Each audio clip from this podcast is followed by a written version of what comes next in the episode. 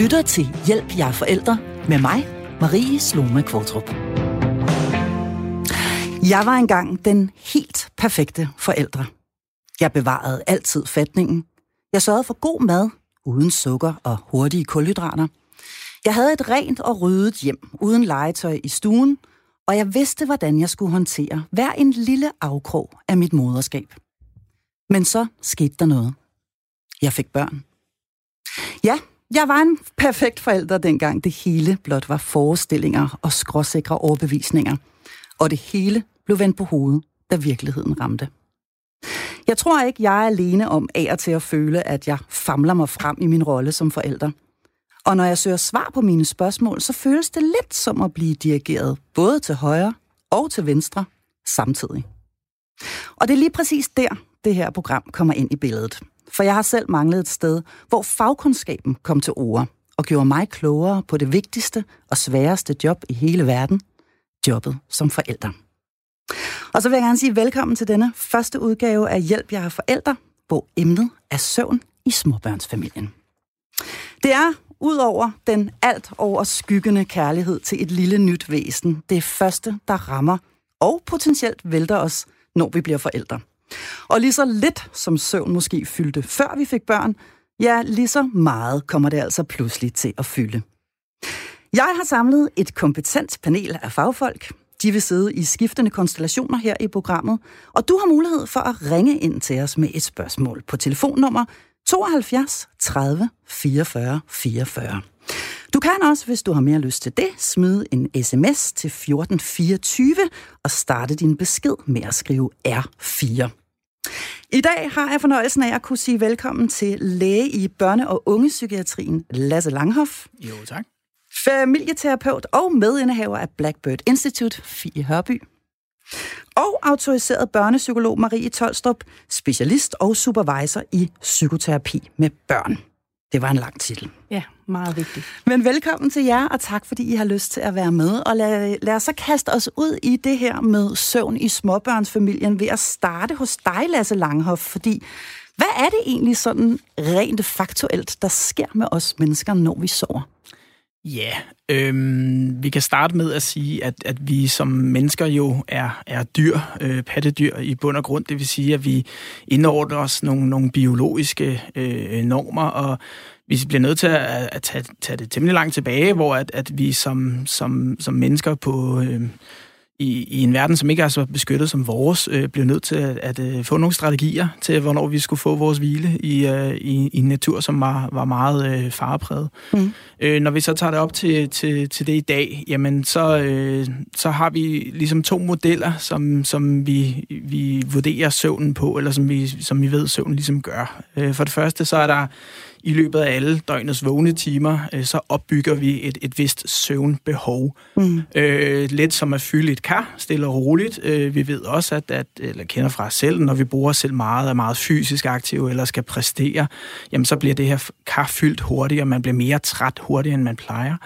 Og når man så sover, jamen så tømmes det her kar stille og roligt, og så er man klar til næste dag, hvis søvnen det går, som den skal. Mm. Derudover så har vi en døgnrytme, en døgnsøvnrytme. Faktisk er vores hjerne sådan indstillet til at kunne vurdere, hvor langt er et døgn, hvor på døgn befinder jeg mig. Mm. Og det er heldigvis justeret i forhold til solen, det vil sige, at det tager de her cirka 24 timer.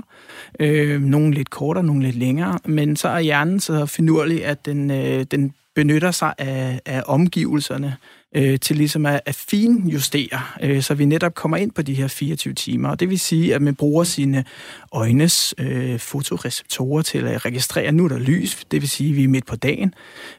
I vore dage har vi uger, som vi kan spejde op på og sige, nu klokken så meget. Jamen, det passer også med min tidsfornemmelse.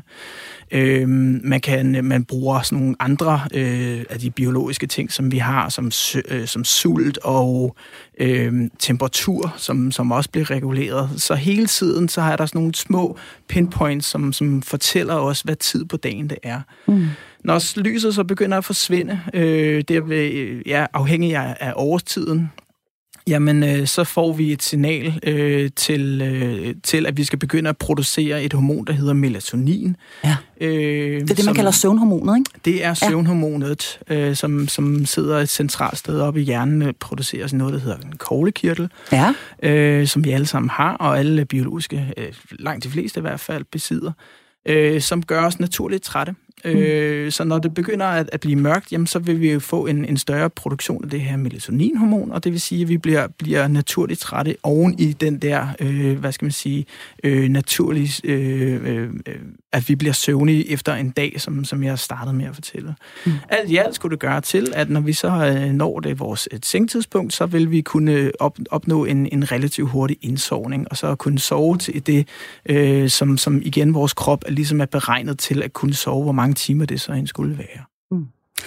Så sådan, jeg tænker, ren hjernemæssigt, hvad er det så, der sker deroppe? Altså, fordi vi og tit og ofte kan vi jo ikke huske, hvad der er sket. Altså, vi er jo på et eller andet niveau, tjekker vi jo ud, når vi sover. Hvad er det, der sker med vores hjerner? Ja, i større eller mindre grad gør vi faktisk. Søvnen er inddelt i forskellige faser. Dels så har vi, man kender rapid eye movement, REM, er hjemsøvnen, som er den, hvor at, som det engelske term betyder, man har meget øjenbevægelse, og man har også meget motorisk bevægelse generelt i sin krop, altså kropsbevægelse.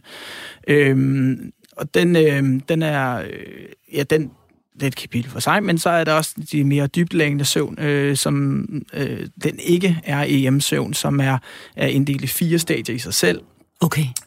Hvor det første stadium er den der lige overfladen mellem det vågne og det og søvnen, og så jo dybere, og så de andre stadier er sådan set, jo dybere, så kommer man dybere ned.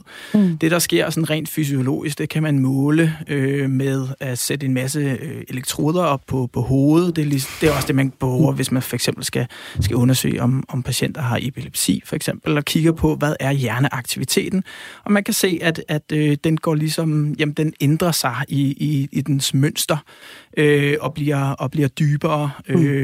Og de sidste stadier, det er meget, meget dyb søvn, og der kan man som regel ikke rigtig vækkes. Jo højere op man er i de første lag, jamen der har man mere vækbar, kan man sige. Okay. Godt, men prøv lige en gang at høre. Altså, hvad er det så? Fordi vi kender det jo godt, de fleste af os, det her med, at man kan mærke det på alle mulige forskellige parametre, når man ikke har fået sovet, eller man har sovet dårligt, eller man er blevet vækket et hav af gange, eventuelt af en lille ny beboer derhjemme. Hvad er det, der sker med os rent fysisk, når vi ikke får vores søvn? Jeg vil mere sige rent psykisk i virkeligheden, fordi at det er... som du selv siger, Marie, vi kender det alle sammen for os selv. Hvis vi har haft en enkelt eller flere dårlige nætter, så ryger vores koncentration. Det vil mit medpanel snakke meget mere om. Men det er koncentrationen, det er hvad det hedder, hvor hurtigt, hvor pigerlig man er, bliver hurtigere sur, kortere lunte, men også, at man er dårlig til at tage imod information, man er dårlig til at huske, når man er i en tilstand, hvor man ikke har fået, hvor man ikke er udviklet. Det, som vi ved, vi bruger søvn til, det er at bearbejde hukommelse. Vi ved, at vi bruger søvnen til at lære den information, som vi skal bruge. Det er meget fakta-hukommelse, som kommer ind her. Ikke så meget den emotionelle, det men kontaktmæssigt, men mere sådan, det her, det skal jeg kunne huske, det jeg skal bruge videre. Den konsolideres eller læres under søvnen. Hvis man, så det der begreb, der hedder ammehjerne, det stammer i virkeligheden lidt derfra, kan man sige. Og nu må du gerne supplere Marie Tolstrups børnepsykolog. Det her med, at vi faktisk bliver ramt på nogle kognitive funktioner, når vi ikke sover. Hvad er det, der sker der? Jamen, man kan sige, at i forhold til ammehjerne, der handler det også om, at alt ens fokus pludselig er på barnet. Så det er selvfølgelig, altså, man kan nemlig godt have ammehjerne, selvom man ikke er træt. Det er lidt mere, det jeg også vil sige, men det er jo klart, at jo mere træt man bliver, i forhold til jo mindre søvn man får, jo mere går det ud over helt almindelige funktioner, i forhold til regulering af følelser, hvordan vi handler, hvor hurtigt vi kan reagere. Og hvis man så forestiller sig, man normalt kører på, lad os sige 90%, for det er jo de færreste, der kører på 100% klar parat start, så kommer vi måske ned på en 30%, når det er, at vi har armehjerne. Og de 30%, jamen de ryger til baby. For det er jo selvfølgelig sådan, det skal være, fordi det er vores kæreste eje, det er der, der skal være fokus, plus vi får jo denne her samhørighed, hvor vi ved, har baby det godt, jamen så har jeg det godt.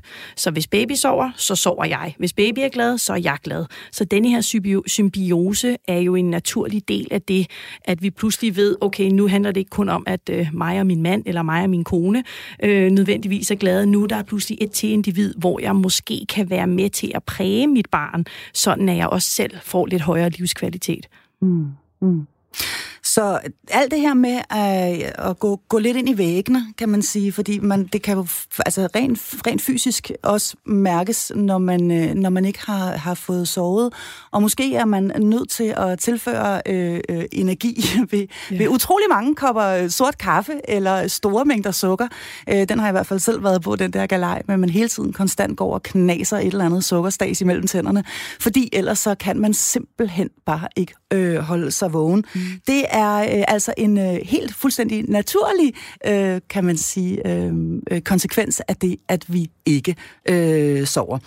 Nu vil jeg gerne spørge dig, Fie Hørby, du er familieterapeut. Jeg har selv haft den oplevelse nogle gange, at familien er som sådan en lang række af dominobrikker, og når der er en, der vælter, jamen, så vælter hele molevitten. Og det her med ikke at sove, det kan være det, der får den første brik til at vælte, tit og ofte mor. Hvad er det, der sker med vores familier, når søvnen den bliver udfordret? Jamen altså, ja, som familie, som du selv, der er vi jo et system, der er enormt påvirket af hinanden, så der er ikke en, der kan gå og have det dårligt eller være flad, uden de andre mærker det. Og det, der jo sker, det er nu, det er ikke engang så længe siden, jeg selv ikke sov om natten, fordi jeg har en på 2,5, der var 2 år om sådan at finde en rigtig god rytme, faktisk. Ja. Og det, der jo sker, det er jo, som der allerede er blevet fortalt, at energien og overskud er bare ikke det samme. Ja. Og det betyder, at vi ikke kan levere det samme. Og noget af det, jeg ser som det store problem i familier i dag, det er jo faktisk det, at på trods af, at vi på en eller anden måde bliver ramt i familien af søvnmangel, et nyt barns ankomst, hvad det nu end kan være, som går ind og tager af den der energi, der er til rådighed, så har vi det med at synes, vi skal fortsætte. Vi skal fortsætte i de samme gear som før. Og det er faktisk det, der kan være svært, for når vi synes, vi skal skulle og kunne mere, end vi egentlig kan, så bliver vi dybt frustreret. Og så bliver vi ekstra kortlundet, endnu mere, end vi faktisk er i forvejen, af den manglende søvn. Og det betyder, at vi vrisser mere hinanden, bliver mere sure, vi kan ikke overskue, at der er en anden, der også er ked af det, eller en anden er træt, for her går jeg fandme selv og tager mig sammen, så det må du også. Eller, fordi vi kan jo ikke rigtig give det til de andre, som vi ikke kan give til os selv. Nej. Så hvis ikke jeg ligesom, da jeg gik der og ikke havde særlig meget overskud, fordi jeg ikke fik sovet så meget, så skar jeg jo ned på arbejde, og der rodede mere, og så videre, simpelthen for, hvad er egentlig det vigtigste? Det er jo faktisk det, vi kan glemme. Ja. I sådan situationer. Vi kan lige synes, det er enormt vigtigt, der er rent, og så glemmer vi at kigge hinanden i øjnene, eller trøste et andet barn i familien, der er ked af det. Ikke? Så det der med at gøre sig lidt mere umage med at holde for øje, hvad er egentlig det vigtigste lige nu, fordi det, der er ret naturligt, er, at vi kan komme til at gå op i det, der egentlig ikke er så vigtigt. Ja, altså om der nu er støvsuget, eller om babymosen er lavet fra bunden, eller et eller andet, i stedet for at fokusere på at måske få den der lur. Er det også det, du siger? Jamen præcis, fordi altså, jeg elsker jo det der, som vi får at vide, når vi skal ud og flyve, det er, at hvis det her går galt, så husk forældre at tage iltmasken på først, for ellers kan I ikke gøre noget for jeres børn. Ja. Så det der med, at vi husker at få taget pausen, at vi husker at få slappet af, fordi så bliver kaffe- og sukker-cravingen faktisk også mindre. Ja. Det er faktisk lige præcis det, som det der eksempel, jeg kom med, at man fylder på i det der søvnbehovskar. Hvis søvnen så er afbrudt undervejs i løbet af natten, jamen så bliver det kar ikke tømt. Det vil sige, at man kommer i gang med en ny dag med et halvfuldt kar og er flad og træt. Og det bliver jo igen stille og roligt fyldt op. Og det betyder jo, at man når sin tærskel rigtig meget hurtigere. Så er der rigtig mange forskellige metoder, som vi bruger til at holde os vågne. Koffein og noget, ikke? konstant i bevægelse, lave noget motorisk. Hårdt manuelt arbejde, som man plejer at kalde det. Præcis, og måske skubbe nogle af de der mere sådan, hvad skal man sige, tænkningsmæssige ting lidt på afstand. Men når vi holder os i gang, så kan vi også godt holde det ud. Og vi har jo alle sammen været i perioder, hvor vi bliver nødt til at knokle igennem og udskyde søvnen i hvert fald, fordi man har en deadline eller hvad ved jeg. Mm. Det kan man altså godt klare en vis stykke tid. Men på et tidspunkt, så ramler det så. Mm. Mm. Nå, men nu skal vi lige have sådan en lille smart skiller, som lyder sådan her.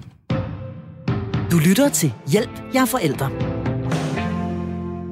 Det er nemlig lige præcis det, du gør. Og her i dagens allerførste program, her den allerførste udgave af Hjælp jer forældre, der taler vi altså om søvn i småbørnsfamilien. Og i panelet, der sidder læge i børne- og ungepsykiatrien, Lasse Langhoff. Jeg har også familieterapeut Fie Hørby med mig ombord i dag. Og så har jeg også børnepsykolog Marie Tolstrup. Vi mennesker, vi er jo altså vanedyr. Det kan være virkelig, virkelig rart at få noget struktur på hverdagen og vide, hvornår der skal ske hvad. Og det bliver der også skubbet godt og grundigt til, når vi bliver forældre. Nu skal vi tale om det her med rutiner og hvordan man egentlig får den her struktur. Også når vi taler søvn, og vi har et lille nyt menneske i familien. Og jeg vil gerne starte med at spørge dig, Lasse, hvornår kan man overhovedet begynde at tale om at lave rutiner med en baby?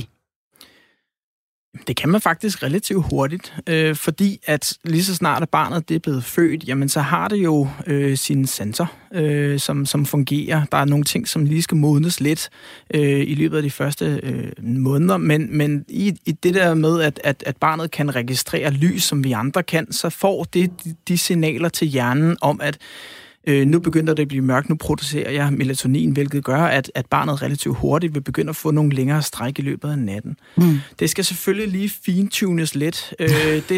Det center i hjernen, som styrer hele den her cyklus, døgncyklus, den er ikke 100% moden fra start af, men kommer alligevel rimelig hurtigt efter det.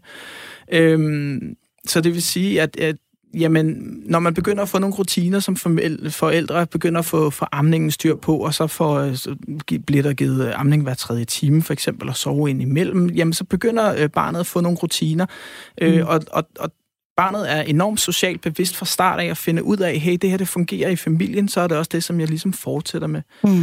Mm. Så barnet kan registrere dels, hvad der sker fra forældrene, ligesom få den feedback, men får også feedbacken fra omgivelserne simpelthen. Mm. Så nu er det på tide for mig at gå i seng, og den skal man ligesom bare følge, sådan at man begynder at introducere sine egne rutiner til barnet, så vil det følge med. Okay. Interessant.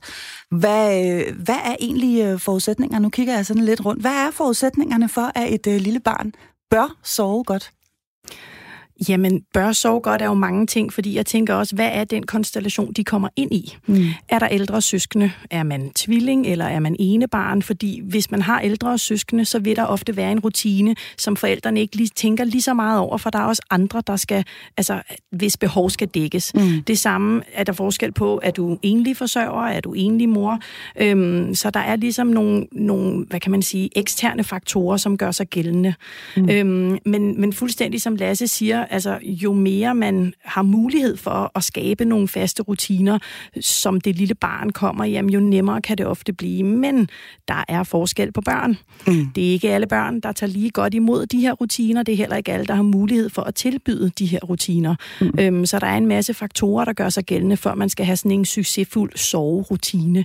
Men hvis man nu skærer det ned til bare sådan helt basic, altså jeg har altid selv tænkt, når man prøver at høre her, du er mæt, du har en tør numse, du ligger et dejligt sted, der er ovenikøbet et nogenlunde rent dynebetræk på dynen. Hvad er det, der gør, at du ikke sover? Altså det her med, at man som forældre kan forsøge at sørge for, at alle forudsætninger er på plads, og alligevel så går det bare ikke. Og så tænker man, nå, men er det et mørklægningsgardin, der skal til? Skal der vælling i en sutteflaske? Skal jeg måske synge lidt? Skal vi vugge? Hvad skal vi også? Og selv har jeg lyst til at dele med jer, fik jeg mit første barn inden de her famøse slyngevugger kom på markedet og var noget, man kunne få fat i. Men jeg fandt ret hurtigt ud af, at hvis jeg tog min lille tykke baby og spændte hende hårdt fast i voksiposen, og så stod med let svaret ryg og bøjet ben og svingede hende imellem benene, så gik det nemmere med at få hende til at sove. Og jeg kan sige, at resultatet blev ud over en sovende baby jo også en utrolig ødelagt ryg efter et stykke tid.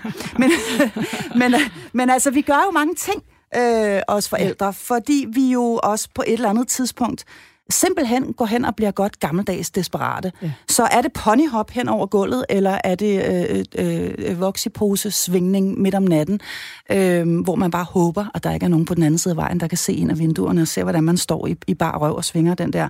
Jamen, så er det det, vi gør, fordi vi bliver jo en lille bitte smule desperate. Jamen, og der kan man jo sige, at her kommer alt det med at kunne regulere på banen. Altså, det er jo noget af det, vi skal lære her i livet. Vi skal lære at følelsesregulere, både i forhold til positive oplevelser, negative oplevelser, men især også i forhold til søvn. Mm. Og der har vi jo et medfødt temperament, om man vil, i forhold til, der er nogen, der er født med et lidt mere ængstligt temperament. Mm. Og de her faktorer spiller også med. Men hvis man vender børnene til tidligt at falde i søvn, når de er i barnevognen, eller i slyngen, eller nogle andre ting. Hvis man så forsøger at lægge dem på en anden måde, så taler vi jo om, at det er en vane, som de endnu ikke har fået. Ja. Sådan helt groft sagt. Okay. Så derfor skal vi jo være opmærksomme på, at jamen, hvis lille Ole er vant til at sove om dagen i en barnevogn, blive rullet, der er lyde og tullehulle, og så om aftenen sørger vi for at være helt stille. Ingen siger et ord. Det er et mørkt rum, og Ole ligger helt alene og kan hverken se eller høre mor gå og snakke i mobil, eller hvad ved jeg. Så er det jo nogle helt andre rutiner og omstændigheder, som Ole skal vende sig til. Mm. Det betyder ikke, at han ikke kan. Det betyder bare, at det tager noget tid. Og at man skal være opmærksom på, at rutiner er noget, barnet egentlig trives i og føler sig tryg ved. Og det er ikke, fordi man skal droppe alle rutinerne. Man skal bare være opmærksom på, at lille Ole skal lige have lov at lære og regulere i nogle andre omgivelser, end hvad der egentlig er det, han er vant til. Okay.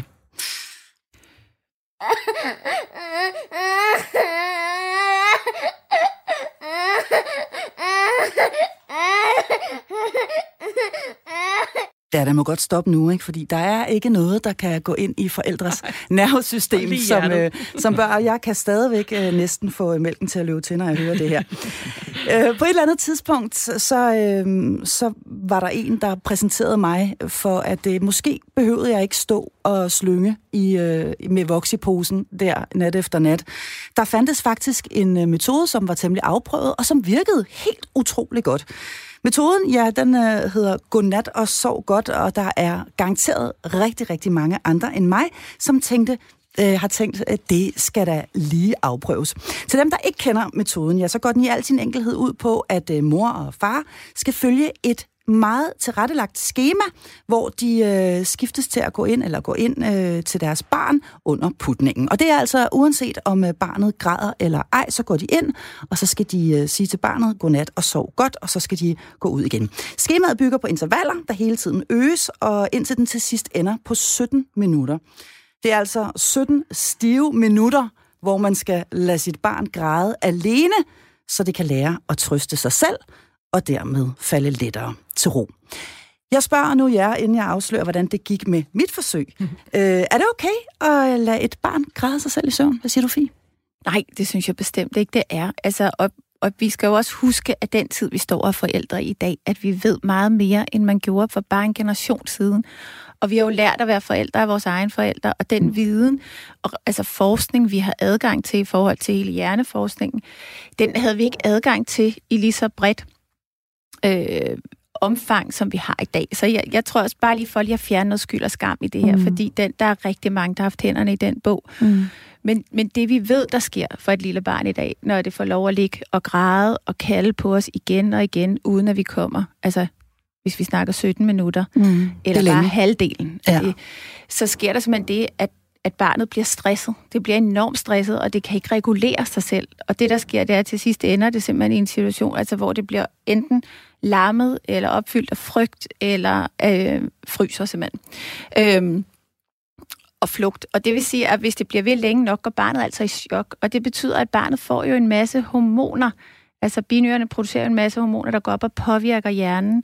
Og i og med, at hjernen bliver påvirket på det stadie, hvor et lille barn jo er i enorm vækst og udvikling, så ligger det nogle dybe spor i hjernen, som altså har effekt ind i voksenlivet. Og det betyder, at hvis vi har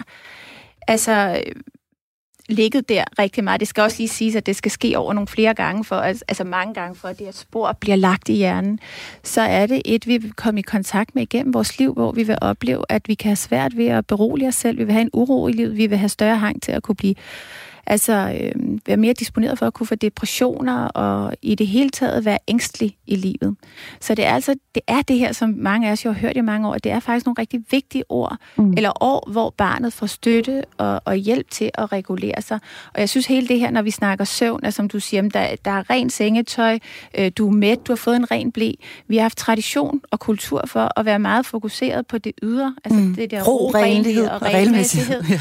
Og det er stadig det, jeg oplever, der kan fylde, når vi bliver presset, at vi glemmer hele det indre arbejde i forhold til, når vi står der om natten med et barn, der ikke kan sove, at børn læner sig jo ind i vores nervesystem. Så hvis jeg står og er urolig og aggressiv og hissig, eller snart ikke kan mere, så kører mit barns nervesystem med op, og vil jo have endnu sværere ved at finde ind i roen. Så det er så vigtigt også nogle gange, når vi står der, jamen du har leget, vi har snakket, og du har fået mad og rent ble. Hvad pokker kan det være? Men det kender vi andre også. Vi har været i bad, vi har lagt rent på sengen, vi har været ude at løbe, og vi har fået mad. Hvorfor kan vi ikke sove? Ja. Jamen, nogle gange er systemet jo uroligt, og der må vi jo lære som forældre at begynde at kigge ind en gang imellem og tænke, hvad er det også, jeg tilbyder lige nu? Hvordan har dagen været? Og vide, at det bliver et lille barn enormt påvirket af. Okay. Hvad siger I andre? Er godnat og sov godt? Er det helt no-go? Altså, jeg tænker lidt, at det, jeg nok opponerer mest mod, det er, at der er én søvnmanual for alle børn. Og så det, at det skal være de 17 minutter. Jeg er nok lidt mere forsigtig med at sige, at følger man manualen, så kan man udvikle en depression, fordi der ved jeg ikke rigtigt, om der egentlig er forskningsmæssigt belæg for egentlig at nå til den konklusion, men jeg vil sige, alle forældre kommer jo ud i, at deres børn er, lad os sige det på godt gammeldags dansk, helt op at køre. Ja. Fra 0 til 6 år, hvis vi taler om førskolebørnene. Og nogle gange vil man være ude i, at de græder, når de skal sove. Ja. Og der synes jeg, det er vigtigt, at forældre ikke skal føle, at deres barn skal stoppe med at græde, før det falder i søvn. For det er ikke det, vi er ude i. Men vi er ude i, at et barn ikke skal føle sig forsømt. Ikke skal føle, der er ingen, der lytter til mig, for så vil det nok finde andre måder at blive lyttet til på. Og derfor vil jeg sige, at børn igen er forskellige. Der er nogle børn, der græder rigtig meget, fordi der måske er noget andet, som ikke er blevet opdaget. Men der er også nogle børn, som græder mindre, og som godt kan finde på måske lige at tviste den lidt, når de bliver lidt ældre, de der 4, 5, 6 år, og hvor de ved, at hvis jeg lige fælder en lille tårer, så sidder mor her ekstra længe, og det synes jeg egentlig er rart. Og det skal man selvfølgelig også være opmærksom på. Så jeg vil sige, det er helt klart mere det der med, at godnat og sov godt for mig. Metoden er det her med, at det er sådan, det skal gøre. Og gør du det på en anden måde, så er det helt forkert.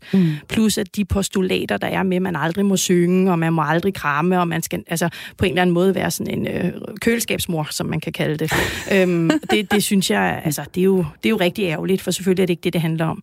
Men børn er forskellige, og der er nogen, der nogle gange vil fælde en tåre, og det kan de godt overleve, hvis de i bund og grund føler sig trygge, og det ikke er hver aften, det sker. Okay.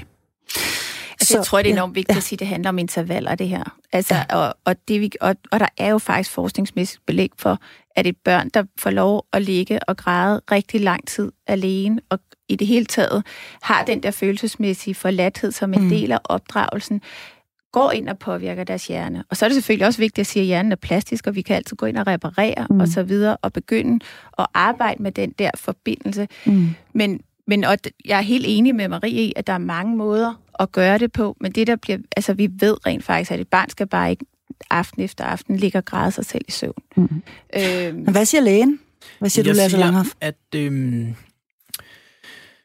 Jeg tænker, metoden den bygger jo på, vi har været lidt inde i, at den fornemmeste opgave, vi som forældre har, det er at kunne lære vores børn at selvregulere. Og det er jo virkelig det, som metoden lidt ligger op til. Den siger, at man starter i det rigtig, rigtig små, man giver barnet det ligger måske og græder, men så viser man sig selv i en tidsperiode efter at sige, hey, jeg er her stadigvæk, du kan trygt ligger det til at sove igen. Ja. Så øger man ligesom intervallet, fordi at barnet ligesom skal vende sig til, uanset hvad, jamen så vil mine forældre være der. Den er sådan set okay. Mm. Men der, hvor den lidt hopper af sporet, det er jo netop, at jamen, det er ikke i orden, at de ligger i så lange intervaller faktisk, og bliver nødt til at selvregulere sig, og det gør de så ved gråd, før de ligesom falder i søvn af sig selv, og den er ikke fair.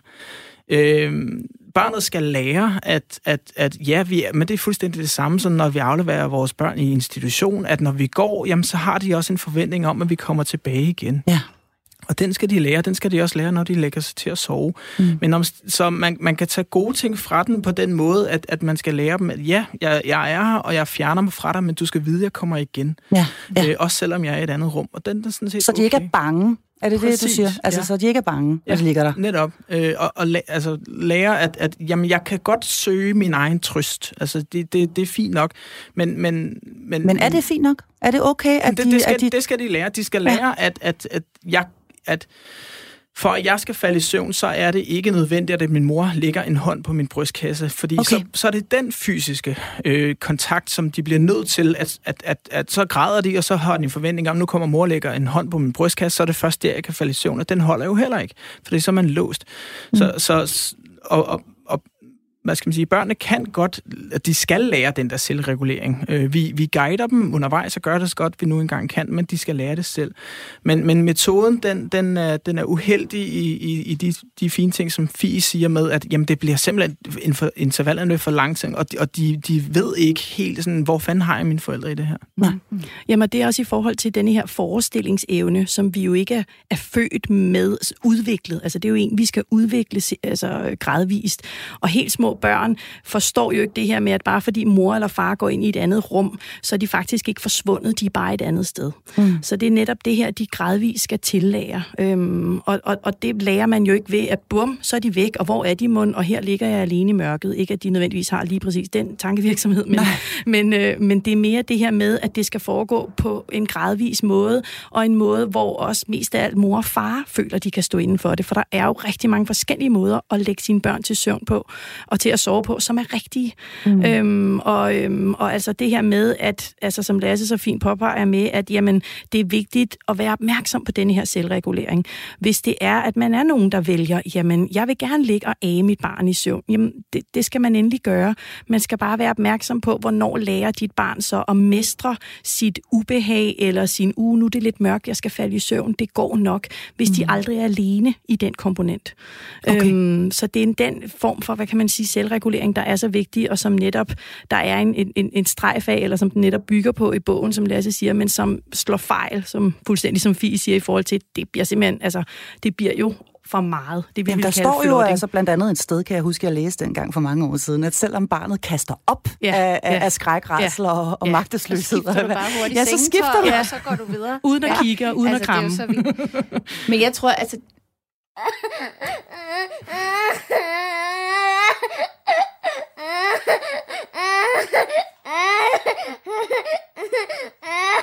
ja, så på med noget nyt sengetøj. Undskyld, jeg lige afbrød dig en gang.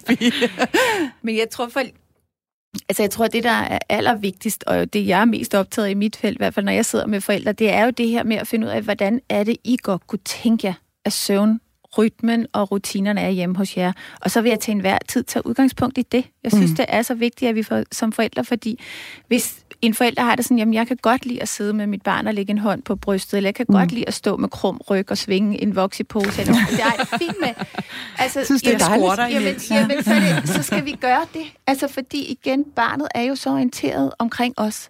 Hvordan, hvad er det for et blik? Altså, øjnene er jo det eneste synlige sted, nervesystemet, altså, hvor nervesystemet kan se, så barnet orienterer sig efter det nervesystem, og det vil hele tiden orientere sig efter vores øjne, og altså vores krop, og hvordan vi møder det. Og hvis vi har det godt, og er tydelige og klare omkring det, vi gør, så falder barnet jo ind i det. Så først og fremmest, så synes jeg jo, det starter med os forældre, hvor vi må klargøre med os selv, hvordan kunne jeg godt tænke mig det her? Og så selvfølgelig er det et levende væsen, som vil give et modspil, og i nogen, som Marie også siger, det er det, der kommer med et temperament, og nogle andre med et andet, og så må vi samarbejde der. Men først og fremmest, så er det også forældre, der har lederskabet og ansvaret for, hvordan det her kommer til at spille af. Du lytter til Hjælp jer forældre med mig, Marie Slume. Og det er jo altså i dag, vi taler om søvn i småbørnsfamilier, og i panelet her, der har jeg både læge i børne- og ungepsykiatrien, Lasse Langhoff, jeg har familieterapeut Fie Hørby, og så har jeg børnepsykolog Marie Tolstrup. Vi taler altså om rutiner og om måder, også måske hensigtsmæssige måder, at putte sit lille barn på. Men jeg har lyst til at spørge, hvad gør man, hvis man er røget i denne her fælde? Og jeg skulle spørge fra en ven i øvrigt. Hvad gør man, hvis man er røget i denne her fælde, hvor det tager hele aftenen at få sit barn til at sove, og gæsterne sidder i øvrigt inde i stuen og venter imens, og man bliver mere og mere stresset, mens man ligger der i mørket. Ja. Hvad gør man, når man er havnet i sådan en slags vane? Jamen, jeg tænker, at der skal vi først lige tage udgangspunkt i, hvad er barnets alder? Vi taler om, altså lad os sige, det er et førskolebarn. Vi er sikre på, at der ikke er noget andet, der er i vejen. Jamen, det er vi helt sikre på. Yes. Skulle spørge fra en ven. Godt. Og det er jo et lille barn. Yes. Det er jo et lille altså barn. Baby. Og det er en ven. Ja, par år gammel, som er blevet vendet godt og grundigt til det. Ja, altså der skal vi jo have skabt nogle nye rutiner. Okay. Det, grunden til at spørge om alderen er, fordi er det noget, hvor man kan gå ind og have en samtale med barnet om det? Kan man gå ind og lave et belønningssystem, hvor man taler om mod, hvor man taler om, det her er noget, du skal lære, jeg ved, du kan, eller er det nogle andre vaner, der skal ændres? Og det er jo ret vigtigt, når man vil gå ind og bryde nogle mønstre, men der handler det jo egentlig om, groft sagt, en mere mild version af godnat og sov godt, for det handler om gradvist at gøre noget anderledes, hvor man ligesom har, jamen det her, det er mit mål, det er det, jeg godt kunne tænke mig, hvordan når jeg derhen? Okay, vi skal ligge og holde i hånd og ligge i denne her hede med et kampsvedigt, halvstort barn, på mit bryst, mens sveden dribler ned af kroppen. Hvor vi elsker hinanden, og er det der, hvor man tænker, vi kan godt elske hinanden, mens du ligger lidt længere væk. Så skal man egentlig tilbage til udgangspunktet. Så hvis man har en drøm om, at ens barn skal kunne sove i sin egen seng, så starter man med simpelthen at gå ind på en madras på gulvet hos sit barn, så barnet lærer at være i sin egen seng. Okay. Fordi man kan ikke starte med at bare fjerne barnet, gå ind der, og så ligger man i sin egen seng, og barnet råber, og man løber frem og tilbage. Man skal ligesom skabe en ny tryghed og en ny fornemmelse af barnet af, jeg kan godt ligge og regulere på mit eget værelse. Og så tager man det skridt for skridt i det tempo, barnet nu kan tilvende sig. Fordi her, der får jeg også lige lyst til at nævne det med selvværdet. Mm. Fordi det, der også er vigtigt i forhold til selvregulering, og kunne mestre det her med at falde i søvn selv hos børn, det er faktisk selvværdet. Det der med, jeg kan godt tage med på lejrskole, jeg kan godt overnatte over hos veninderne, eller jeg kan godt være med i det her, egentlig lige så snart de kommer i skole. Fordi der vil man jo bare gerne godt kunne de der ting, og børn allerede, lige så snart de starter i skole, kan godt være lidt flove over, at de ikke kan falde i søvn til. Mm. Fordi kan man så have venner sovende, når man skal ligge der klistret sammen med mor og far i sandwich derinde i sengen. Så det er også noget, der er vigtigt i forhold til det, men gradvist, altså i det tempo, som børnene og forældrene nu er ude i. Men det skal jo ikke tage et år. Altså. Det skal det ikke. Nej. Nå, okay. Jamen altså, hvis vi er afklaret som forældre omkring det, vi gør, og har det godt med det, vi gør, igen tilbage til det her med lederskabet, så er sådan en vane jo faktisk indkørt inden for 14 dage. Ja, altså. Jeg er fuldstændig enig. Jeg plejer at sige, at der er ikke noget, der ikke tager en uge på nær vægttab. Men der er ikke noget, der ikke tager en uge, når det kommer til børn og deres vaner og rutiner. Og det er bare så vigtigt at understrege, at for at man kan holde den frekvens, så handler det om, hvad afklaret er, fordi det er de samarbejder med. I det øjeblik, jeg sender dobbelte signaler, hvor jeg går ind og siger, nu skal du ligge i din egen seng, og samtidig har jeg det så dårligt samvittighed over, fordi der kører alt muligt med samsovninger. Svigter jeg nu mit barn, og giver det traumer? Så den der dobbelthed, det kan barnet mærke, fordi barnet samarbejder jo igen hele tiden med, hvad vi sender ud, så det har det sådan, mor eller far har det ikke godt med det her, så har jeg det heller ikke godt med det. Så bliver jeg nødt til at reagere. Mm-hmm. Så vores afklarethed er simpelthen så vigtig. Et første skridt i det her. Og enighed også mellem mor og far, ikke? Altså det der med, at man er enig om, at man ikke er den, der står med kløerne på døren, klar til at springe ind, når der kommer en lyd, mens den anden sidder i stuen og chiller og drikker rødvin, ikke? For det kan barnet jo også mærke. Hvem af dem er det, jeg råber efter, ikke? Og hvem klynger jeg mig til med øjne, der siger, elsker du mig ikke mere? Ikke? Altså så vil det jo aktivere nogle ting, ikke? Så ja, altså man skal være afklaret med det, og hvordan man skal gøre det, og så skal man ikke lytte til alt det der shaming omkring søvn. Du lytter til Hjælp jer forældre. Ja, jeg behøver måske ikke at sige det, men jeg gør det alligevel. Godnat og sov godt var ikke rigtig noget for mig. Det føltes simpelthen decideret naturstridigt at lade mit barn være ulykkelig med vilje.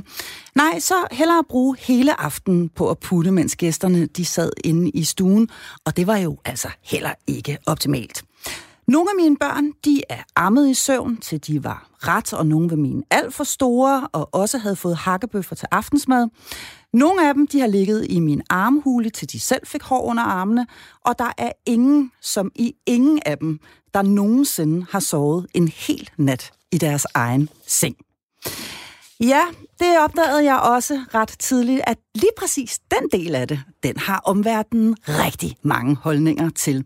Ofte så er det jo flinke mennesker, som altså har noget svært ved at lægge ansigtet i de rette folder. Når jeg har vist rundt hjemme hos mig, fordi her er soveværelset med en dobbeltseng, der har knopskudt med utallige andre senge og madrasser på gulvet. Og der sover jeg så med mine børn, og herover ja, der er så kontoret, og der ligger far. Jeg har lyst til at spørge jer, kære panel, hvornår skal et barn ind og sove i sin egen seng? Altså, i tråd med det, jeg har sagt tidligere, så synes jeg, det er forældrene, der bestemmer det. Så hvis vi har det godt med at ligge sammen og sove sammen i knopskud rundt omkring i soveværelset, eller hvordan det nu er, så er det det, vi skal gøre. Og jeg har 3 børn, og de 2 af dem, de har ligget imellem os de første 3-5 år. Og nu har jeg fået en efternøler, og han er 2,5. Han kunne ikke finde ro der. Så han ligger på sit eget værelse, han er 2,5, sover i sin egen seng hele natten, og det går fint.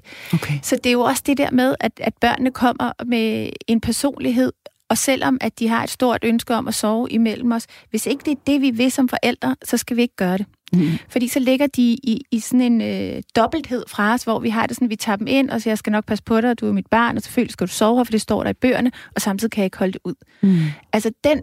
Altså, den stemning er ikke god at ligge i, så derfor er det så vigtigt, at vi gør op med os selv. Og jeg synes, det er simpelthen ligegyldigt, hvad andre siger. Jeg synes, man skal sove med sine børn. Ja. Altså, ligesom man vil. Ja, men der er jo altså utrolig meget skyld og skam, og utrolig mange fordomme og tabuer i forbindelse, når vi taler om det her med, hvordan vi sover i vores familie. Og jeg har jo tit og ofte også mødt folk, der har sagt, jamen, hvordan kan I så have et sexliv? Men der er trods alt alligevel blevet ved med at komme flere børn til, så det kunne man godt. Jeg har bevist, at det kunne godt lade sig gøre. Der skal jo heldigvis ikke så meget til. Nej, men nu skal det ikke handle om mit sexliv, men jo om det her med, hvorfor er det så skamfuldt, at vi måske gør anderledes end alle andre? Hvorfor er der skyld og skam forbundet med det her? Det er der jo kun i Danmark, eller rettere sagt. Jeg forstår på den måde, at der er jo sindssygt mange kulturer, hvor det er lige så meget normen og det normale, at man samsover. Og det glemmer vi lidt nogle gange. Altså, vi kigger lidt i vores egen lille navle. Det ved jeg faktisk ikke, hvorfor det er. Jeg vil gerne sige noget om det. Jamen, det handler jo, tænker jeg jo, om hele den her... manglende kontakt med det følsomme og det følelsesfulde. Det der med at sige, jeg trænger til dig, jeg har brug for at være sammen med mit barn, jeg har valgt at passe mit barn hjemme, jeg vil ikke aflevere det så tidligt. Mm. Alt det, der er sårbart, alt det, hvor vi rækker ud efter hinanden, har brug for hinanden, er kede af det, eller har svært ved at stå distancen, alt det bliver jo rigtig hurtigt skamfuldt, fordi vi lever i et samfund, der er drevet af fremdrift og effektivitet og det hedder sig vækst. Jo, at ja, og hvis man har mistet en partner eller en forælder, så de bærer sorgen flot. Hvis man ikke kan se det på dem, så får vi jo ligefrem point for at kunne stå oprejst, selvom livet har lagt os ned. Ja. Så jeg tror, det handler om, at lige så snart vi tager fat i de der ting, så kan vi hurtigt have mange domme på hinanden, fordi at det ligger der virkelig langt tilbage rigtig mange domme med. Mm. Jo, men jeg får også lyst til at sige, at det med skamfuldheden går i gåseøjne begge veje. Altså, der er helt klart nogen, der får travlt med de mødre eller fædre, der vælger at samsove og netop gå hjemme og alle de eksempler, som Fie giver. Men der er også lige så meget den anden vej af de mødre, som vælger, at jeg kan godt lide mit arbejde, jeg vil gerne afsted, og du kører bare fuld af SFO, lille ven, vi ses. Altså, at det går begge veje. det. Og der er et eller andet med, at jeg tænker, at nogle gange handler det om, at folk måske ikke er helt sikre på deres eget valg, og godt kan være i tvivl om, træffer jeg det forkerte valg, fordi nu er lille Ole blevet voksen, og nu har jeg sat mit liv på standby for at gå så en samsorg med ham og være hjemme med ham, eller forretningskvinden eller manden, der tænker, hov, der røg den barndom, og nu har jeg tid og lyst, men han har fundet sit eget liv. Ja. Så den der tvivl og frygt for, vælger jeg det rigtige, den tror jeg tit er den, der kommer til udtryk på en rigtig uheldig måde, som sådan lidt, hvad det der også for noget underligt noget, frem for, okay, fedt, de har valgt at gøre det på den måde, jeg vælger nu at gøre det på den her måde, det er nok fint begge dele. Ja, ja. Altså, at ligesom bare lidt passe din egen butik, og have respekt for. Altså, at, og så own, man skal owne de der madrasser på gulvet, mener du? Og ikke være flov over det. Altså, jeg vil sige, der hvor jeg ligesom kan blive bekymret for det, det er jo fordi, jeg møder selvfølgelig kun de børn, der har brug for hjælp til at ændre det. Jeg møder jo ikke de børn, der trives i at samsove, og som har det fint med det, men som jeg kort nævnte før, der møder jeg jo nogle børn, som så måske udvikler en decideret separationsangst, altså hvor de ikke kan fungere uden mor og far, har brug for at ligge og sove med dem, kan ikke blive afleveret, alle de der ting, så skal vi jo ind og pille ved det. Men som både Fie og Lasse siger, hvis det ikke er et problem, altså, why fix it if it ain't broke? Altså, og netop igen, altså, ja, bare have lidt respekt for, at der er mange måder at gøre det på, og egentlig ikke være så dømmende, for det er jo noget af det, der er allermest sårende, og der er vi virkelig hårde ved hinanden som mødre. Det synes jeg ikke, fædrene er på samme måde. Nej. Jeg synes, mødre har rigtig travlt med at udskamme, også i forhold til, jamen, hvis man vælger at bruge godnat og sov godt, så er det altså ikke i orden at blive udskammet for det. Så altså ligesom, som de lærer, de små, ikke? Pas din egen butik. Men jeg synes simpelthen, det er så vigtigt, det du siger der, Marie, og jeg har lyst til at gentage det på den måde, at det, jeg synes, der er så vigtigt i forældreskabet, det er faktisk, at vi sætter os ned som mor og far og finder ud af, hvad vil vi? Altså, hvad er vigtigt for os? Fordi så har vi ikke så travlt med, hvad de andre gør. Det er nemlig en uafklarethed igen i forhold til, at der kommer en og siger, jeg går og passer mit barn hjemme. Jeg har lige afleveret min helt jævnaldrende i institution. Så er der noget, der gør ondt. Og det er jo fordi, vi ikke har taget stilling til det, fordi hvis jeg er afklaret med det, så kan jeg jo meget bedre rumme, at nogle andre gør noget andet. Præcis. Og det, jeg foreslår tit forældre det her med, jamen, hvornår har I holdt et forældremøde jer imellem? Et parmøde, om man vil. I er jo sådan set altså, grundstenen i familien. Hvis I to ikke er enige, hvis I ikke har aftalt, hvad vil vi gerne, hvordan vil vi klæde vores børn på? Hvad skal de kunne mestre her i livet? Hvordan skal de kunne klare sig selv? Hvis I ikke har sat jer ned og lavet 3 grundregler for, hvad der ligesom er, for vi skal selvfølgelig ikke have 27, vel? Men altså, lad os have nogle grundregler for, det her, det vil vi gerne give vores børn, og det har vi valgt at gøre på denne her måde. Men det glemmer man lidt, netop som du så fint sagde, Marie, i starten, det der med, at man har jo styr på det hele, og man kigger, Jesus, sådan bliver vi ikke, når vi bliver forældre. Nej. Altså, hold da op. Ikke? Vores sover jo bare slap dog af. Vi kan stadig gå ud, og så går der bare 4 måneder, og man kan knap nok kende sig selv i spejlet. Ikke? Og det har vi jo ikke kultur for. Altså, vi har jo ikke kultur for, som i familien og sætter os ned, og altså, hvor i virksomheder har man jo bestyrelser, hvis man ser på, at der er en strategi, der ikke virker, så laver man en ny strategi, hvor i familien har vi det tit sådan, vi bliver bare ved med at køre videre, vi kan godt se, at det ikke fungerer, og så bliver vi ved med at gøre mere af det samme, og forventer, at der sker noget nyt, ikke? Så det der med, at vi hele tiden snakker om, hvad vil vi, hvor vi er på vej hen, og hvordan gør vi, så vi har en fornemmelse af de valg, vi faktisk træffer, så de ikke bliver truffet ubevidst. Ja. Og det kræver jo tid. Det er nok, altså, det kræver tid, og det kræver et møde ofte. Fordi i dag var det mandag, jeg var lige ved at sige, og der var dit barn sådan, og nu er det fredag, og nu er det et helt andet barn, du pludselig har fået, især når de er små.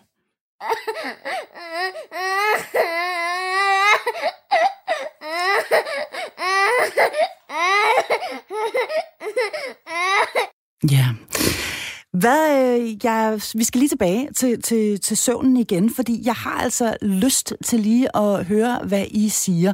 Et barn, som egentlig sover i sin egen seng, og er glad og rolig, men som kommer ind til far og mor hver nat. Hvad stiller vi op med det?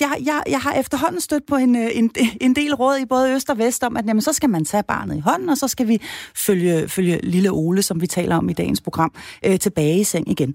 Eller hvad siger du, Lasse?